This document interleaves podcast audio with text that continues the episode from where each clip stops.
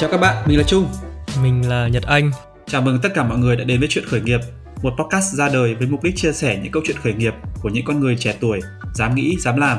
Tuy lĩnh vực của các khách mời mỗi người một khác, nhưng họ đều có một điểm chung là đã dám từ bỏ vùng an toàn của bản thân để bước vào con đường khởi nghiệp. Và qua những chia sẻ của họ thì chúng mình mong rằng chuyện khởi nghiệp sẽ góp phần tạo cảm hứng và thúc đẩy các bạn thử thực hiện những gì mình luôn ấp ủ và bước những bước đi vững chắc hơn trên con đường của riêng mình.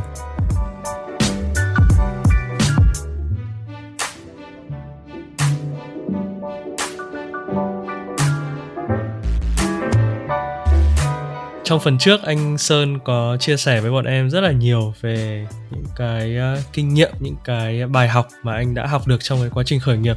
Và ngoài khởi nghiệp ra thì bọn em thấy anh Sơn cũng là một người rất là thích chia sẻ quan điểm, kiến thức của mình với mọi người. Cụ thể là anh có ờ, một cái blog cá nhân này, uh, sơn đào.net cũng như một cái kênh YouTube riêng cũng dưới tên Sơn Đào luôn à, cá nhân bọn em thì cũng có theo dõi những cái video và bài viết của anh về khởi nghiệp, về quản trị doanh nghiệp, về cuộc sống. Và thực sự bọn em thấy những cái nội dung chia sẻ của anh Sơn không chỉ hay và bổ ích mà bọn em rất là ấn tượng bởi vì cái um, production quality chất lượng cái âm thanh cái hình ảnh. Thế thì em em nghĩ là à, bọn em thì bây giờ làm podcast cũng ờ, mới hiểu được là cái việc mà tạo ra content chất lượng nó khó như thế nào. Thì em nghĩ là chắc chắn cái thời gian và công sức mà anh phải bỏ ra để làm những cái nội dung này có lẽ là nó cũng không hề nhỏ trong khi anh lại là một người rất là bận rộn với uh, đi homes hay là với những cái dự án kinh doanh khác. Thế thì cái động lực của anh khi tạo ra những cái nội dung này là gì ạ? Ừ, thực ra thì hồi xưa như anh kể ấy là khi mà anh làm uh, mỗi cái startup của anh thì anh đều xây dựng một cái môi trường để cho mọi người có thể được chia sẻ và để có thể học được những cái gì mới. Thế thì anh cũng muốn chia sẻ những cái này đối với cả mọi người ở trên mạng nữa. Tại vì anh thấy rằng là mọi người sẽ bị xa đà vào những cái thứ mà nó không tốt. Ví dụ bây giờ sinh viên gặp cái vấn đề là lao vào đi chạy grab chẳng hạn. Gần đây anh vừa mới phỏng vấn một bạn hồi xưa làm shipper rất là lâu, bạn ấy làm sáu bảy năm rồi. Thì cho đến khi mà anh hỏi bạn ấy là, thế thì tại sao bây giờ lại muốn chuyển sang làm ngành bất động sản? Thì bạn ấy cũng không biết tại sao. Bạn ấy chỉ biết là làm bất động sản, nghe có vẻ có nhiều tiền thôi. Thế thì anh mới thấy là cái cái tư duy trong, của mọi người bây giờ nó đang suy nghĩ trong những cái mô hình sai. Không ai không ai thông minh, cũng không ai ngu cả, mà chỉ đơn giản là mọi người đang nhìn vào những cái cái mô hình suy nghĩ uh, tư duy nó bị sai thôi. Vì thế cho nên là em muốn chia sẻ cái đấy với mọi người. Vì thế cho nên là mình cố gắng là làm một tuần khoảng một hai cái content gì đấy để giúp được mọi người. Và nhiều khi là thực ra là cái kênh của anh nó không lớn lắm đâu chỉ có mấy trăm người xem thôi. Thì nhưng mà kể cả mình có giúp được một người đi nữa thì mình cũng vẫn nên giúp mọi người. Tại vì là nó vẫn là một cái giá trị gì đấy mình mang lại được cho thế giới. Có thể là mình chưa khéo léo trong cách truyền đạt nhưng mà nếu mình giúp được một ai đó uh, và thực ra là cũng có một vài fan của anh thế nhưng mà uh, chỉ cần giúp được một vài người thôi là mình đã thấy vui rồi và thậm chí là anh nhìn thấy là trong quá trình mà anh đi mentor mọi người thì có thể là 10 20 người thì may ra được một người họ hiểu được cái cái ý của mình nói để họ làm theo để để có một cái sự thành công bền vững ấy. Thế nhưng ừ. mà như thế cũng đã rất là vui rồi. Đây, bọn em uh, fan đây anh. Em thấy anh anh chia sẻ cũng rất là nhiều những cái nội dung uh, về cuộc sống nữa chứ không chỉ về kinh doanh. Cá nhân em, cá nhân em thấy rất là bổ ích. Ừ. Ờ, những cái mà uh, anh Sơn đang làm ấy, tức là có blog cá nhân này, rồi là có kênh YouTube riêng này, rồi là uh, anh còn hay chia sẻ những cái bài post về uh, self development ở trên uh, Facebook nữa. Thì thông thường khi mà người ta uh, làm kiểu communication nhiều như thế thì người ta sẽ ngoài cái việc là người ta muốn chia sẻ thì người ta sẽ hướng đến xây dựng một cái personal brand thì có một cái ông tác giả mà em rất là hâm mộ tên là Gary Vaynerchuk thì ông ấy uh, ờ, mention về cái personal brand khá là nhiều. Tức là ông ấy có nói một cái vấn đề là về sau thì tất cả những cái CV hay là bằng đại học nó sẽ không còn có giá trị quá nhiều nữa. Mà cái mà đọc lại cho mỗi người ấy thì nó sẽ là một cái personal brand. Tức là giả sử như là khi mà mình đi ăn ấy thì mình hỏi bạn mình là quán đấy mày ăn chưa và thấy ngon không nó sẽ tin tưởng hơn. Rồi là bạn em bây giờ khi mà họ kiểu làm manager hoặc tuyển dụng thì giả sử uh, bạn của em là nhận được một cái CV đến từ trường Rexall chẳng hạn thì bạn ấy cũng PM em uh, hỏi về cái người đấy là có biết cái ông này không? Ông này kiểu làm việc như nào? Tính cách các thứ như nào? Thì đối với em cái uh, personal brand nó rất là quan trọng. Thì đối với anh Sơn bí quyết làm sao để mình xây dựng được một cái personal brand tốt và làm thế nào để những người người mà người ta follow mình ấy người ta có thể đón nhận cái brand của mình?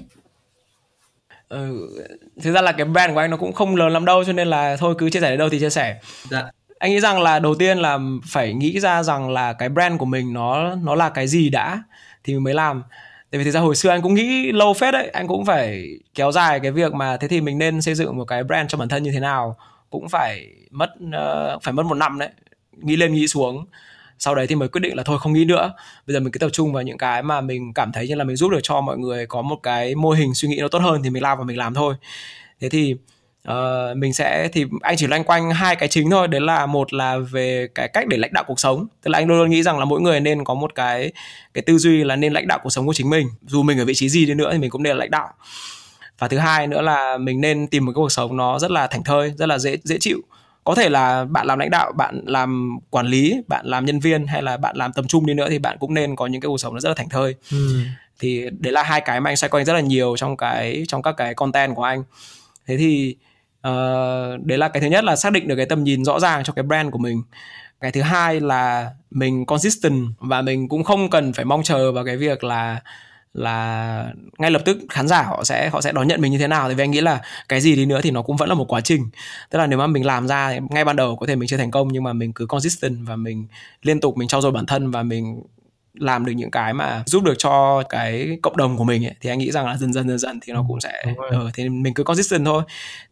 Có một đợt gần đây thì rất là bận rất là nhiều chuyện thì sẽ bị ít hơn một chút. Thế nhưng mà mình sẽ cố gắng hết sức của mình đấy là mình ra được content đều đặn và consistent với những cái đấy chứ mình không bao giờ mình chỉ vì là có thể là lượng view của tuần này nó ít hơn tuần trước hay là ít hơn tháng trước cho nên là mình chán mình không làm nữa. Tại vì thực ra đấy là không phải là cái mục tiêu của mình mục tiêu của mình không phải để kiếm tiền mà mục tiêu của mình là trả lại cho xã hội những cái gì mà xã hội đã cho mình. Uh, là cái công việc mình đang có hoặc là cái những cái hạnh phúc mình đã có bây giờ thì nó chỉ là những cái give back. Thì mình nghĩ như vậy thì mình sẽ sẽ làm cái cái cái branding nó tốt hơn và nhiều khi là nếu mà làm branding đấy thì mọi người cũng biết đến mình nhiều hơn một chút. Uh, mọi người cũng thấy tin tưởng hơn khi mà nói chuyện với một người mà đã có một chút brand rồi. Thế cho nên là đấy cũng là một cái mục tiêu mà anh hướng đến là sau này mình có thể lan tỏa những cái mình đang nói đến được nhiều hơn đối với nhiều người hơn. Ừ chia sẻ rất là hay. Uh, anh vừa nói là gần đây thì anh là kiểu bận túi bụi luôn rất là nhiều việc. Em đoán là chắc là anh cũng phải có những cái bí quyết hay là trong tiếng Anh thì người ta gọi là life hacks để giúp anh ừ. tăng năng suất lên anh kiểu làm việc một cách hiệu quả hơn đúng không ạ? Thì anh có thể chia sẻ đến với mọi người không ạ? Uh, anh uh, hồi xưa anh làm một cái test về MBTI ấy thì anh cái test của anh nó ra là architect. Thì cái architect này là cái mẫu người mà rất là hệ thống hóa trong cuộc sống của họ và có lẽ là họ không chịu nổi nếu mà cuộc sống nó không hệ thống hóa. Thế thì anh có một số cái rule trong cái cái cái việc của anh là để thực ra là mình lúc nào mục tiêu của mình là mình cũng phải là một người rất là productive đúng không? Thế nhưng mà productive không đồng nghĩa với việc là làm việc nhiều giờ. Right. vì thế cho nên là và mọi người bị hiểu lầm giữa hai cái khái niệm đấy productive với cả gọi là hustle hay là làm việc quá nhiều cái đấy anh không nghĩ là những cái khái niệm đúng mà mình productive là mình phải làm việc đúng. Vì thế cho nên là có ừ. một số cái rule ở trong cuộc sống của anh để giúp cho cái productivity của anh nó cao lên ấy. Đấy là ngày nào mình cũng có plan. Một ngày mà không được plan thì tức là ngày đấy coi như là không tồn tại luôn và plan này thì có một số cái plan thì được lên ngay từ đầu năm. Ừ. ví dụ như là năm nay anh muốn tập trung vào việc học về một cái gì đấy thì anh sẽ lên là ví dụ như ngay trong tuần anh sẽ dành ra khoảng một tiếng để anh học hoặc là anh đọc một cái gì đấy. Thế thì lúc nào cũng có plan cả. Uh, và có thể là cái đấy là học này đọc này thiền này hay là trau dồi một cái gì đấy mà mình cảm thấy mình còn thiếu. Gần đây thì anh có thêm một cái tip nhỏ nữa là một buổi sáng buổi sáng thì mình sẽ lên là có ba cái task mà mình cảm thấy quan trọng nhất. Thì ban trong ngày hôm đấy là phải cố gắng hết sức để mình hoàn thành được ba cái task đấy. Uh, có một cái rule thứ hai của anh đấy là không bao giờ được miss deadline. Uh, và mình sẽ thấy là trong cuộc sống nó sẽ có nhiều cái nó làm cho mình uh, quá bận rộn để mình bị miss cái cái deadline mà mình đặt ra. Thế nhưng mà anh nghĩ là đấy đấy là một cái thói quen xấu. Uh, thậm chí là nhiều khi là cố gắng mình thậm chí là hôm đấy quá bận rồi lúc lúc mà đến hết giờ rồi mình cũng chỉ còn vẫn còn một cái việc đấy thì mình vẫn cố gắng là mình phải làm cho nó một chút ít nhất là mình vẫn phải xong cái khung cho nó chẳng hạn. Làm cho nó đến một cái bước nào đấy để mình không bị cái cảm giác là hôm nay mình mình không uh, hoàn thành cái công việc của mình. Thì đấy là cái rule thứ hai là không được miss deadline. Mm. và có một cái rule thứ ba của anh đấy là không được tiếc tiền để mua thời gian À, thế thì uh, từ lâu lắm rồi tức là từ hồi uh, anh mới làm startup được khoảng 2 năm thì anh quyết định là thuê một bạn trợ lý. Thế thì thuê trợ lý cũng không hề rẻ uh, nhưng mà anh nghĩ rằng là mình phải thuê trợ lý thôi tại vì là nếu mà bây giờ để cái khối lượng công việc như thế này thì không được. Vì thế cho nên là mình phải thuê một trợ lý. Trợ lý công ty thì đã có rồi nhưng mà trợ lý cá nhân nữa để bạn ấy có thể giúp mình uh, làm được những việc nhiều việc ở nhà.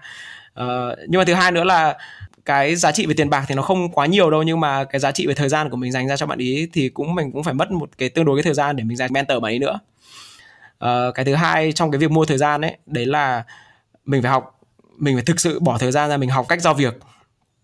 Và mình học cách để mentor mọi người. Tại vì thà bỏ thời gian ra mentor mọi người còn hơn ấy là mình cầm tay chỉ việc họ.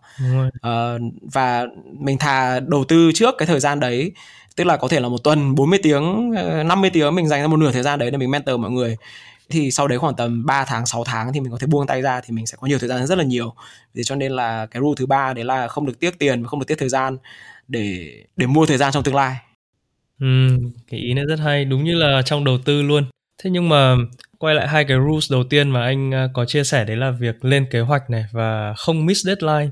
Thế thì em nghĩ là để mà mình theo được cái kế hoạch, theo được cái plan mà mình đã đặt ra ban đầu cũng như là không miss deadline thì mình cũng phải có một cái uh, tính kỷ luật, một cái self discipline rất là cao thì mới có thể uh, áp dụng và có thể duy trì được uh, những cái thói quen đó. Thế thì anh đã tạo ra và anh đã duy trì tính kỷ luật này uh, cho mình như thế nào gọi rất là hay. Anh nghĩ là anh là một người khá obsessed với với cái việc kỷ luật. Tại vì anh lúc nào anh cũng nghĩ là nếu mà mình sống ấy thì mình luôn luôn muốn muốn progress. Tức là lúc nào mình cũng phải giỏi hơn một chút. Ừ. vì thế cho nên là và anh nghĩ là cái việc cái cách duy nhất để mình được progress được đấy là mình phải kỷ luật. Vì không có cách nào mà để mình giỏi lên mà tự ngồi một chỗ mà nó lại tự giỏi lên được cả. Thì cho nên là anh khá là obsessed về cái việc um, kỷ luật.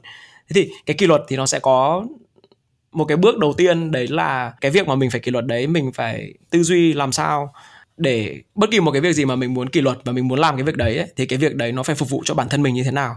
Và mình phải thấy là nó giúp được cho bản thân mình ra sao thì mình mới có thể làm được cái việc đấy. Ừ. thì đầu tiên là cái bước đầu tiên đấy là trước khi kỷ luật là bạn phải suy nghĩ thấu đáo về cái việc là tại sao bạn muốn làm việc đấy đã. Thế thì một ví dụ là hồi xưa anh rất là tập trung vào cái việc hình thể của mình mình rất là thích tập gym mà. Thế thì nếu mà mọi người mà suy nghĩ là tập gym để có người đẹp để cho người khác ngắm ấy thì sẽ cực kỳ khó để mà đi tập tại vì là đến đứng trước một cái quyết định là buổi sáng đấy trời hôm đấy lạnh cực kỳ lạnh trời thì hơi mưa mưa một tí nữa. Thế thì đứng trước quyết định là đi tập hay là ở nhà? Thế thì đi tập cho người khác ngắm. Hay là ở nhà thì sướng cho mình thì chắc chắn là phải đến 99 99 phần trăm mọi người sẽ lựa chọn là sướng cho mình. Tại vì luôn luôn như thế ừ. mình là số 1 người khác là số 2 vì thế cho nên là uh, mình phải suy nghĩ về cái việc là nếu mà đi tập chẳng hạn thì bạn phải nghĩ sao cho để cái việc đi tập đấy nó phải có ý nghĩa với bạn thì bạn mới đi tập được và đấy là một ví dụ. Thì ví dụ như là anh đi tập thì anh thấy là đi tập nó tốt cho cho hệ tim mạch của mình. Nó giúp cho mình có được một cái sức dẻo dai để mình có thể làm được nhiều việc khác. Thì từ đấy anh sẽ cố gắng để anh đi tập nó đều đặn hơn. Và thực sự là nếu mà mọi người đã từng gặp anh thì mọi người sẽ biết rằng là anh là một người rất là rất là health nut. Tức là tập luyện rất là đều đặn chăm chỉ. Và nó sau đấy thì một thời gian thì nó thành một cái automatic rồi. Thì nhưng mà đầu tiên là phải có tư duy về cái việc đó đã và cái thứ hai khi mà đã tư duy được cái đấy rồi thì lúc mà mình làm cái việc đấy ấy, thì um, các nhà khoa học người ta chứng minh là cái việc mà khó nhất ấy, để thực hiện một cái việc gì đấy ấy, là cái bước khởi đầu. Vì thế cho nên là mình hãy cố lừa cái bộ não của mình ấy để mà mình bắt đầu được. Tức là nếu mà ông nào mà ghét đọc sách thì tốt nhất là cái nhiệm vụ chỉ là hôm đấy là mở quyển sách ra thôi. Có thể là đọc một dòng đầu tiên thôi đọc một khổ đầu tiên thôi cũng được thế thì đương nhiên là khi mà làm cái việc đấy thì nó sẽ dẫn đến những cái việc tiếp theo là bạn đã đọc nửa đã đọc một khổ rồi chẳng lẽ bạn không đọc nốt trang đấy? Ừ. mà đọc rồi thì sẽ đọc đến lúc nào mà mình cảm thấy là mình cảm thấy đủ thì thôi. Đấy vì thế cho nên là anh nghĩ là kỷ luật nó chỉ loanh quanh hai cái đấy thôi. Một là hiểu về cái lý do tại sao mình đang làm cái việc đấy và hai là học cách để khởi đầu được cái việc đấy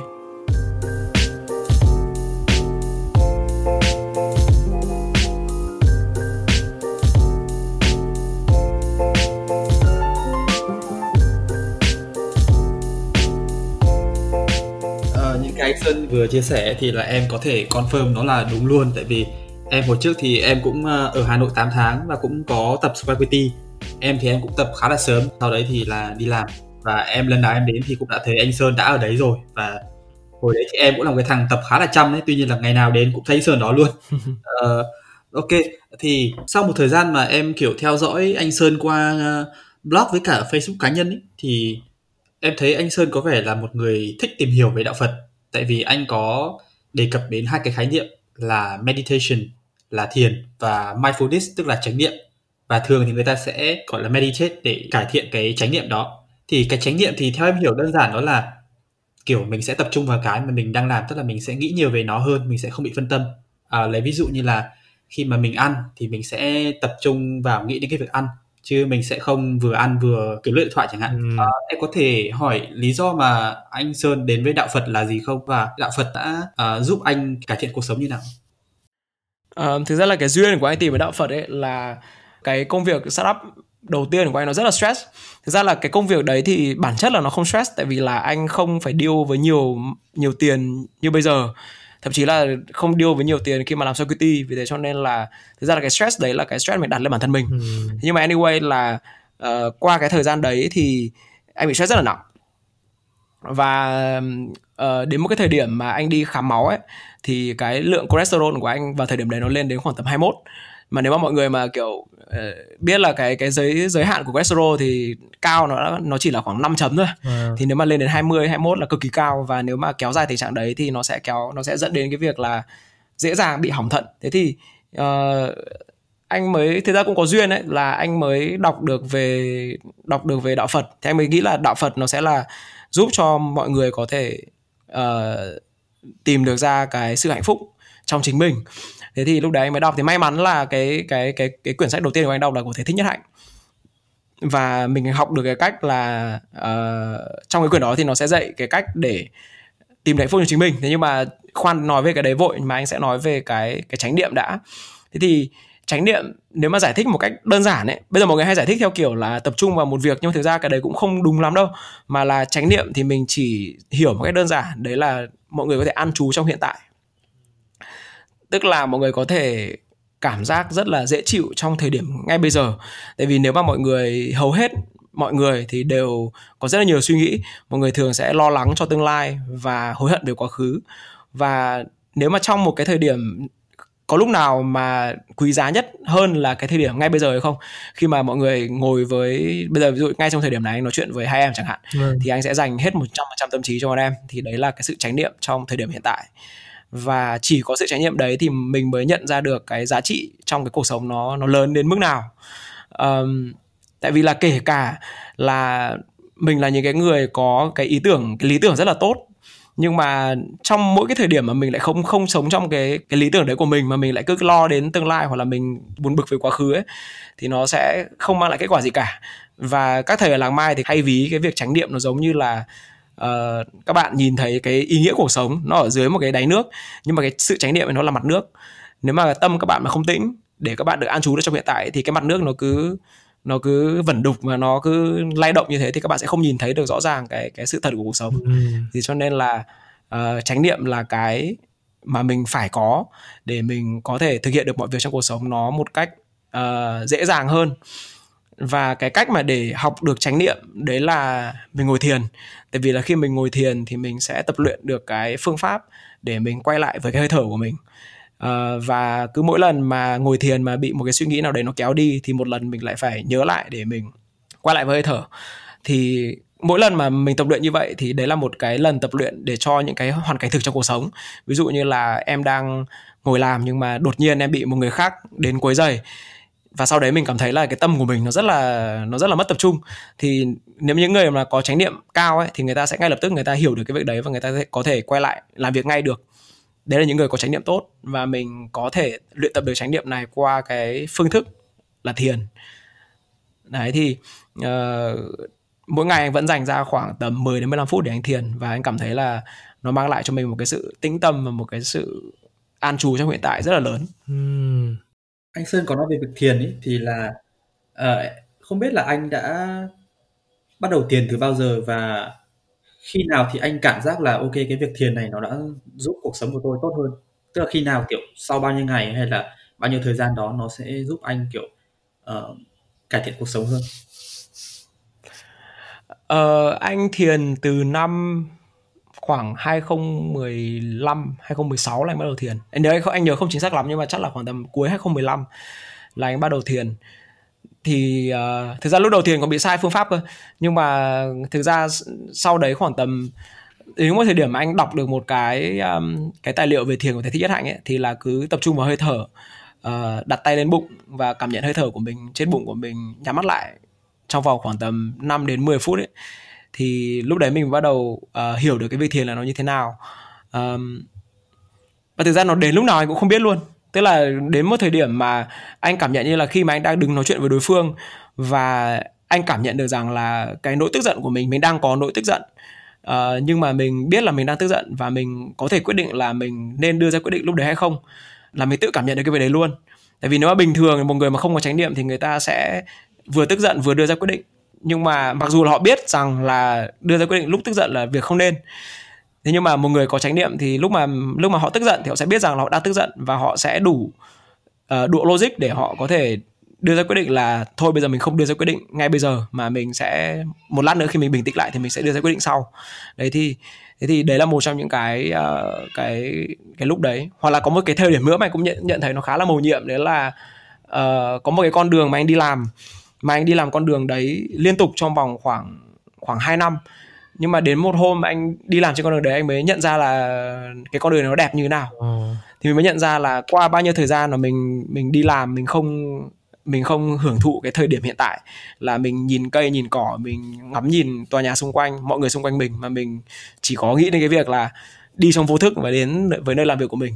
Đấy thế thì đấy là mấy cái lúc mà anh cảm thấy là à đây là lúc hóa ra là chánh niệm nó như vậy Ừ, tức là giúp ờ, mình hiểu bản thân mình hơn là mình đang cảm nhận thấy như thế nào và giúp mình tập trung vào hiện tại. Đúng là có lẽ là sau cái buổi nói chuyện với anh Sơn thì cá nhân em cũng sẽ phải tập thiền bởi vì là đấy càng ngày khi mà mình càng có nhiều những cái công việc, nhất là bây giờ khi mà công nghệ thông tin lúc nào cũng ở xung quanh mình và mình rất là dễ bị uh, bị phân tâm ấy bởi nhiều thứ xung quanh mình ấy thì đúng là cái việc mà mình có thể quay về thực tại, tập trung vào thực tại và tập trung vào cái suy nghĩ cái cảm nhận của mình nó rất là quan trọng.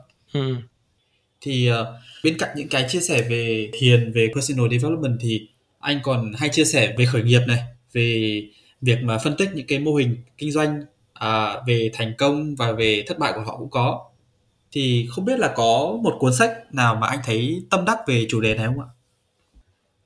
Về sách về startup thì anh cũng có vài quyển đấy. Thực ra là anh là một người rất là như anh lúc nói nói lúc nãy đúng không? Tức là anh là một người rất thích progress vì cho nên là uh, anh là người rất là thích đọc sách. Anh nghĩ là sách nó là những cái cái tinh túy của một cái người đấy người ta đúc kết lên rồi tại sao mình lại phải khổ mình đi mình trải nghiệm lại những cái đau khổ của người ta chỉ bằng là mình đọc sách luôn cho nó nhanh. Rồi. thế thì có mấy quyển về startup thì anh rất là thích có thể là nó cũng chẳng liên quan đến startup luôn. Uh, à không nhưng hầu hết cũng liên quan đến startup đấy thế thì có mấy quyển uh, có cái quyển mà cực kỳ nổi tiếng mà có lẽ là ai cũng biết đấy là um, Start with Why ừ. của Simon Sinek là một quyển anh nghĩ là một trong những cái quyển eye opening nhất mà anh đọc. Uh, và cái quyển này thì rất tiếc là lại đọc sau khi mà đã mở Wikipedia rồi. Sau đấy thì mình mới phải tư duy sâu lại về cái việc là là mình start with như thế nào. À, thực ra Simon Sinek có một cái quyển nữa là quyển Infinite Game cũng là một quyển cực kỳ hay cũng là rất là eye opening. Và mới hình anh nếu anh nhớ không nhầm thì mới xuất bản cách đây một hai năm gì đấy. Và anh khuyên là nếu mà ai mà làm startup thì nên đọc quyển đấy uh, để mình hiểu thực sự là mình đang đang startup vì cái gì có nó có phải vì tiền hay không hay là nó vì cái giá trị gì. Thì cả hai cái quyển của Simon Sinek này thì đều tập trung vào cái việc trả lời câu hỏi đấy. Đấy là tại sao tôi lại làm startup tôi đang tạo giá trị gì? Um, cái quyển tiếp theo mà rất là thích đấy là quyển Creativity Inc. À. uh, của founder và CEO cũ của của uh, Pixar. Pixar.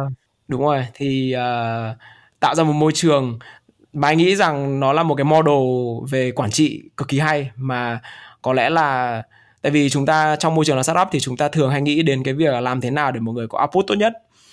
Uh, thì ở một môi trường về sáng tạo thì chắc chắn là nó phải là một cái môi trường tuyệt vời nhất. Tại vì là không thể nào mà output về sáng tạo mà đo được cả mà mà mà trong này tác giả nói đến cái việc là làm thế nào để xây dựng được một cái môi trường mọi người có thể output được về sáng tạo thì cái đấy là một cái việc mà anh nghĩ là cực kỳ khủng khiếp và có thể học được rất nhiều trong trong Creativity Inc. Um, và có hai quyển nữa mà anh cũng rất là thích đấy là cái quyển uh, biography của Steve Jobs ấy ừ. của Walter Isaacson ấy. Ừ, đúng rồi. Quyển đấy thì rất là hay nói về cái sự hustle nói về tầm nhìn gọi là undying vision của Steve Jobs đối với Apple thì và anh nhớ là cái quyển đấy nó rất là dày anh không nhớ lắm nhưng nó phải tầm sáu năm năm sáu trăm trang ấy nhưng mà hôm đấy anh chưa thấy đọc quyển sách nào nhanh như quyển sách đấy có lẽ là anh chỉ đọc hết năm sáu trăm trang đấy trong vòng khoảng 2 ngày wow. uh, và một quyển nữa mà anh rất thích tức là bây giờ lúc nãy mình đang nói đến những cái rất là hay rất là rất là lý tưởng trong việc làm startup đúng không? Ừ. Thế nhưng mà có một cái quyển này rất là thích và cũng rất là nổi tiếng nữa quyển Bad Blood thì là nói về đấy thì nếu mà mọi người biết thì nó là một cái câu chuyện về về một cái khởi nghiệp mà đi theo cái VC model tức là vẽ ra một cái model gì đó và cố gắng gọi thật nhiều vòng vốn. Và thường là các ờ, VC thì họ sẽ, họ không mua cái vision mà họ sẽ mua, họ sẽ sợ bị missing out nhiều hơn. Và tất cả mọi người đều sợ missing out. Ông ông VC sợ bị missing out. Ông private equity sợ bị missing out. Các ông pharmacy, các ông user, người mua lớn cũng sợ missing out. Vì thế cho nên nó tạo ra nên một cái monster là một unicorn nhưng mà không có một tí giá trị nào cả. Thế thì đấy là một cái quyển rất là hay mà mà mọi người cũng nên đọc. Tại vì anh nghĩ rằng là um, ở cái môi trường đầu tư bây giờ mọi người hay bị rơi vào cái bẫy của đi theo cái VC model tức là mọi người hay bị đi theo cái lối mòn là là tôi là founder tôi sẽ có angel investor tôi sẽ tiếp theo là tôi sẽ gọi round của một venture capital sau đấy tôi sẽ gọi vài round của venture capital sau đấy tôi sẽ private equity và giấc mơ là IPO thế nhưng mà họ không nghĩ là là đi cái con đường cái con đường mòn đấy nó rất là nguy hiểm và nhiều khi là không bao giờ thực hiện được tầm nhìn của mình vì cái con đường đấy là con đường rất là rất là khó đi. Và mình nhìn thấy cái mô hình đấy nó thất bại rất là nhiều lần rồi thế nhưng mà không hiểu sao mà các founder bây giờ vẫn bị tập trung vào cái con đường đường đấy rất là nhiều đúng không? Nếu mà mọi người để ý thì cực kỳ nhiều uh, startup trên thế giới đều bị dính vào cái bẫy đấy mà không thoát ra được. Lớn nhất kể đến là Uber này rồi kể cả ở Việt Nam bây giờ cũng có rất là nhiều cái startup bị dính vào cái câu chuyện là vì chọn con đường VC model cho nên là rất là khó đi ừ. thì anh nghĩ là cái Bad Blood này là một cái ví dụ điển hình cho cái việc đấy ừ, chắc chắn bọn em sẽ phải ghi lại vào show notes của chương trình để cho các thính giả của chuyện khởi nghiệp có cơ hội tìm đọc. Ờ, ngoài những cái cuốn sách mà anh đã chia sẻ ở trên ấy, thì còn những cái blog hay là podcast hay là kênh YouTube nào mà anh uh, hay xem và anh thấy mang lại nhiều giá trị cho bản thân anh không ạ? Um, vì thực ra là cái thời gian của cái thời gian nghe của anh nó không nhiều ấy cho nên là anh chỉ nghe một cái podcast duy nhất ấy, là của Tim Ferriss. Mm. thì anh nghĩ rằng là podcast này thì chắc là những người nào mà nghe podcast thì đều sẽ nghe của Tim Ferriss. Tại vì là những cái knowledge của Tim Ferriss mang đến thì nó không phải là những cái knowledge uh, mang tính thông tin ấy mà nó sẽ mang tính mãi mãi. Tức là mình nghe những cái được chia sẻ trong cái Tim Ferriss show thì nó sẽ là những cái mà mình có thể áp dụng vào cuộc sống mà có thể mình áp dụng một, vào cuộc sống một cách bền vững. Thế cho nên là anh chọn là nghe Tim ferris và cái vibe của Tim ferris là cái vibe nó rất là, nó rất là nhẹ nhàng, nó rất là chill và nó nó rất là hợp với cái cái cái cách mà anh nhìn vào cuộc sống. Vì cho nên là sẽ dễ nghe hơn.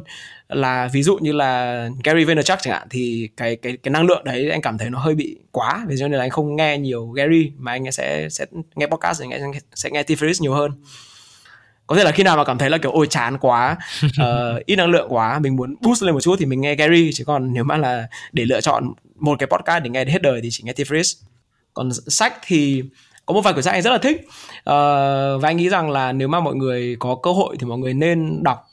Cái quyển đầu tiên của, của anh rất là thích đấy là quyển uh, Surely You're Joking của Mr. Feynman Uh, không biết mọi người nghe chưa cái quyển sách này là viết bởi Mr của của ông của Richard Feynman là một trong những cái nhà vật lý học uh, nổi tiếng nhất của Mỹ là người mà cũng đã viết ra cái model everything ấy uh, và là một trong những người khám phá ra ra bom nguyên tử. Wow. Thế thì uh, uh, là một người rất là curious và cái câu mà surely you're joking ấy là nếu mà dịch tiếng Việt thì sẽ là ông đang đùa với ông ông Feynman. Feynman thì luôn luôn là một người đi đến đâu cũng question cái việc là tại sao mọi người làm những cái việc lố bịch. Ví dụ như là đến giải Nobel tại sao mọi người lại phải kiểu đóng bộ giày cộp để để để tham dự cái, một cái giải mà thực ra là do một cái người để vẽ ra để tự tự đánh bóng bản thân là Nobel. Thế thì ông ấy mới mặc những cái bộ quần áo rất là lố bịch đến. Rồi ông ấy học Yale xong rồi Yale thì nó có những cái buổi tiệc rất là posh kiểu như là mặc uh, tuxedo rồi đeo nơ thì ông ấy sẽ mặc áo phông đến chẳng hạn thì hiệu trưởng phải chỉ tay mặt bảo là mày đùa tao à? Đấy thì, thì đấy là cái cái cách sống của của Feynman. Và nếu mà mọi người mà tra tra những cái phỏng vấn của Feynman về việc Nobel thì mọi người sẽ thấy là Feynman là người gần như là người duy nhất mà kiểu như là tao không muốn nhận mà tại, tại sao mày trao tao làm gì? Kiểu kiểu như vậy. À, tại vì thực ra ông ấy làm tất cả những cái việc ông ấy làm là vì tình yêu và vì cái sự thỏa chí tò mò của ông ấy về về vật lý và nghĩ đấy là cái model suy nghĩ mà, mà mọi người nên hướng đến chứ không phải là vì một cái một cái giải hay là một cái số tiền nào đấy. Um, cái quyển thứ hai mà anh thích là quyển um, Thinking Fast and Slow.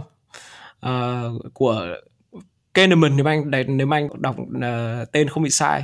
Thinking Fast and Slow cũng là quyển rất là hay để mình có thể nhìn ra được uh, uh, thực sự cái model suy nghĩ của mình nó như thế nào um, để mình đưa ra được những quyết định trong cuộc sống nó đúng hơn chứ không bị cảm tính. Mọi người thường sẽ đưa ra quyết định quá là cảm tính thay vì là nhìn thực sự vào cái bản chất của vấn đề là nó có thực sự là đúng hay không.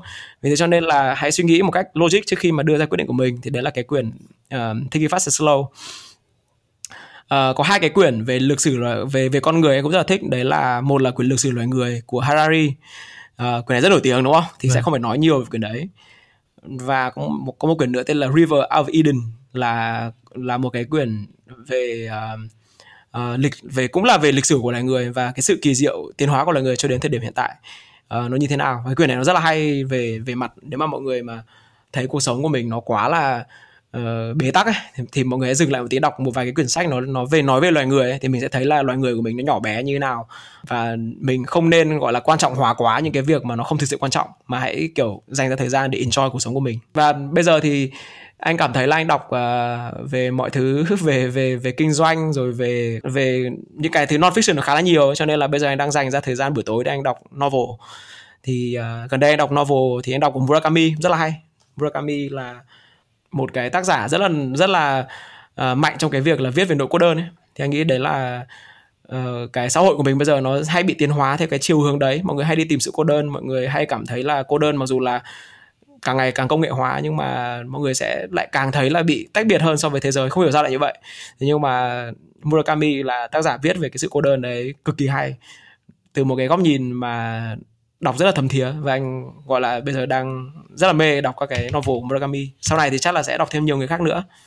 Công nhận là buổi nói chuyện hôm nay với anh Sơn rất là năng suất. Nãy giờ em đã ghi lại được ờ, đủ đầu sách. Có lẽ là đọc ờ, cho hết năm sau rồi.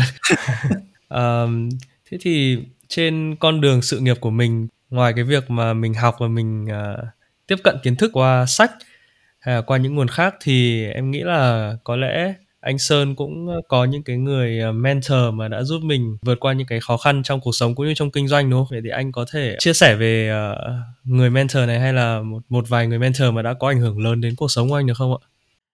Ừ, thực ra là nói là mentor theo nghĩa đúng của nó thì anh lại anh nghĩ là trong cuộc sống của anh anh chưa được có may mắn gặp nhiều mentor đến như thế. Thậm chí là một hai người mentor mình thấy học được nhiều cũng cũng không được nhiều lắm. Ừ. anh chỉ có những cái mẫu người mà anh muốn học theo thôi. Um, thì có hai mẫu người anh học theo rất là nhiều. Uh, thứ nhất là bố anh. Bố anh là một người phải nói là cực kỳ hustle uh, từ lúc mà bé đến bây giờ đến thời điểm bây giờ ngay thời điểm mà mình đang nói chuyện bố anh chắc vẫn đang hustle. Ừ. thì cho nên là có thể là vì có tham vọng của bản thân mình uh, cộng thêm cả động lực là muốn làm việc cho gia đình nữa cho nên là và bố anh lại là người dám nghĩ dám làm. Nói chung là cứ bất kỳ một cái gì cũng kinh doanh được là làm. Thì đúng là một cái tấm gương về hustle. Uh, và thậm chí là bố con nói chuyện với nhau thì có thể là nói chuyện với gia đình ít hơn là nói chuyện về uh, tình hình kinh tế rồi đất đai rồi bất động sản các thứ. Đấy còn một cái tấm gương thứ hai là là anh đoàn kỳ thanh. Anh đoàn kỳ thanh là trước đây là là founder của cái zone 9 ấy nếu mọi người biết. Ừ. um, tương đối nổi tiếng nhưng mà sau này nó bị sập rồi. Anh đoàn kế thanh cũng là một cái người có influence trong ngành kiến trúc với cả trong ngành nghệ thuật rất là nhiều. Thế thì uh, anh thì anh học được cái hình mẫu của anh thanh là học được một cách sống rất là vui vẻ tự tại và không sợ bị đánh giá bởi bất kỳ ai. Và ấn tượng nhất với anh thanh thì có một lần anh và anh thanh đi biển thì cái lần đấy anh lái xe thì anh nhỡ lái xe xuống một cái chỗ cát đấy thì không thể lên được. Thế thì hai anh em phải gọi cả dân ra rồi kéo phải mất hai ba tiếng mới ra được. À. thế mình cũng nghĩ là bỏ mẹ rồi ông này chắc nếu mà giống bố mình thì sẽ mắng mình một trận nhưng mà anh ấy lại rất là chiêu anh ấy bảo là không phải phải phải phạm lỗi rồi thì mới biết để lần sau thì không phải phạm phải nữa. Thế thì đấy là một cái cách nhìn rất là hay về một cái lỗi lầm. Anh nghĩ là học về cái cách sống tự tại và nhẹ nhàng từ anh thanh rất là nhiều.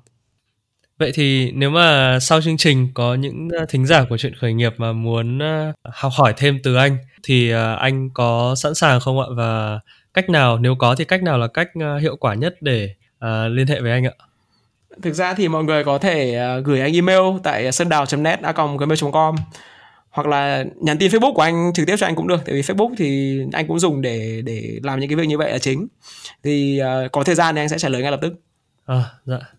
Bọn em cảm ơn anh Sơn rất là nhiều về những cái chia sẻ những cái uh, trải nghiệm mà anh uh, mang đến dành cho bọn em cũng như là những thính giả của chuyện khởi nghiệp. Qua những cái chia sẻ của anh thì bọn em lại càng có cảm hứng để tiếp tục đưa chuyện khởi nghiệp tiến lên phía trước và em tin chắc là những thính giả của chuyện khởi nghiệp cũng cảm thấy như vậy. Ok cảm ơn anh em. À, mong là anh em à, à, có một cái buổi thu à, thành công. Và nói chung là anh nghĩ rằng là cái chuyện khởi nghiệp này nó cũng là một cái setup cũng rất là hay đấy. Nói chung là có lẽ là nó giống như là cái mong ước của anh khi mà anh làm ra các cái kênh uh, cá nhân của mình thôi. Đấy là mình mong là giúp cho các bạn uh, có thể nghe được cái câu chuyện khởi nghiệp từ nhiều khía cạnh và nghe từ anh thì nó cũng có một số khía cạnh. Tại vì là anh thực ra là mọi người hay nói đến là cái security là một cái cũng có thể coi là thành công khi mà gọi được vốn và có thể chạy đến bây giờ là một cái mô hình khởi nghiệp mà bền vững. Và bây giờ vẫn đang làm một cái startup mà đang làm trong một cái ngành công nghiệp lớn. Thì nhưng mà thực ra là anh thất bại cũng tương đối nhiều. Mà thì mọi người cũng đừng lo về cái việc là mình phải làm gì. Mà cứ, thực ra là cứ tìm ra đúng cái giá trị của mình làm là được. Thất bại hay là không thất bại thì thực ra nó là odd của trò chơi rồi không thể nào mà mong chờ là là thành công được cho nên là mình hãy chọn cái cách suy nghĩ như thế nào để mà mình cứ hết mình mình cống hiến được nhưng mà mình cũng không được uh, đẩy mình vào cái thế là mình bị uh, bị áp lực quá mình bị stress quá mà mình mất đi cái sự thảnh thơi và hạnh phúc trong cuộc sống ừ. những chia sẻ này rất là hay và em tin là bọn em cũng như là các thính giả của chuyện khởi nghiệp thì cũng đã học được một điều gì đó hoặc là rất nhiều điều uh, gì đó từ anh Sơn và bọn em chúc anh Sơn cũng như những dự án sắp tới của anh sẽ thành công và phát triển thật mạnh mẽ trong tương lai. Bây giờ thì uh, bọn em còn một cái uh, câu hỏi này gọi là extra thôi, post credit thì đối với anh khởi nghiệp bao nhiêu phần trăm là may mắn và bao nhiêu phần trăm là năng lực ạ? anh nghĩ là nó sẽ là 90% may mắn và 10% là năng lực. Uh, nghe thì có vẻ là rất là nghe thì có vẻ rất là là là discouraging với những bạn làm khởi nghiệp, nhưng mà để thực sự có một cái khởi nghiệp thành công thì nó phải bao gồm quá nhiều yếu tố và hầu hết cái yếu tố đấy đều mình đều không kiểm soát được. Đấy là mình là founder có chọn đúng cái thời điểm để mình làm cái ý tưởng của mình hay không? Mình có gặp được đúng co-founder của mình hàng máu ước hay không? Mình có tìm được người investor mà có cùng tầm nhìn và có khả năng commit với cái startup của mình đến cùng hay không? Uh, trong quá trình làm việc liệu mình có uh, tìm được những cái người cộng sự tiếp theo nữa sau người co-founder đấy để đến cùng thành công hay không? Tại vì trong bản thân anh qua những cái startup kể cả những cái thất bại và những cái thành công uh, nhất định có thể thành công theo một cái thang số nào đấy nhưng mà anh đều thấy là cái việc mà duyên số nó cái việc mà tìm được ra những cái thành phần đấy tại cùng một cái thời điểm nó là một việc cực kỳ khó và hầu hết là nó đều ngoài tầm quyết định của mình nếu nhớ không nhầm thì phải đến 95% startup sẽ thất bại trong vòng 5 năm đầu tiên. Thế cho nên là anh nghĩ là nó rất là nhiều dù may mắn. Thế nhưng mà tất nhiên là mình vẫn không nên nghĩ như vậy mà mình không trau dồi bản thân và mình không tự tạo ra các cơ hội đấy. Tại vì chỉ khi mình giỏi thì mình may ra thì mình mới attract được những cái cơ hội kia nó tìm đến với mình. Khi mà mình đã là người giỏi và mình là người có năng lực rồi thì mình có thể attract được investor, mình attract được co-founder. Và biết đâu mình sẽ lại là cái người mà biến cái ọt đấy nó nó bớt đi một chút.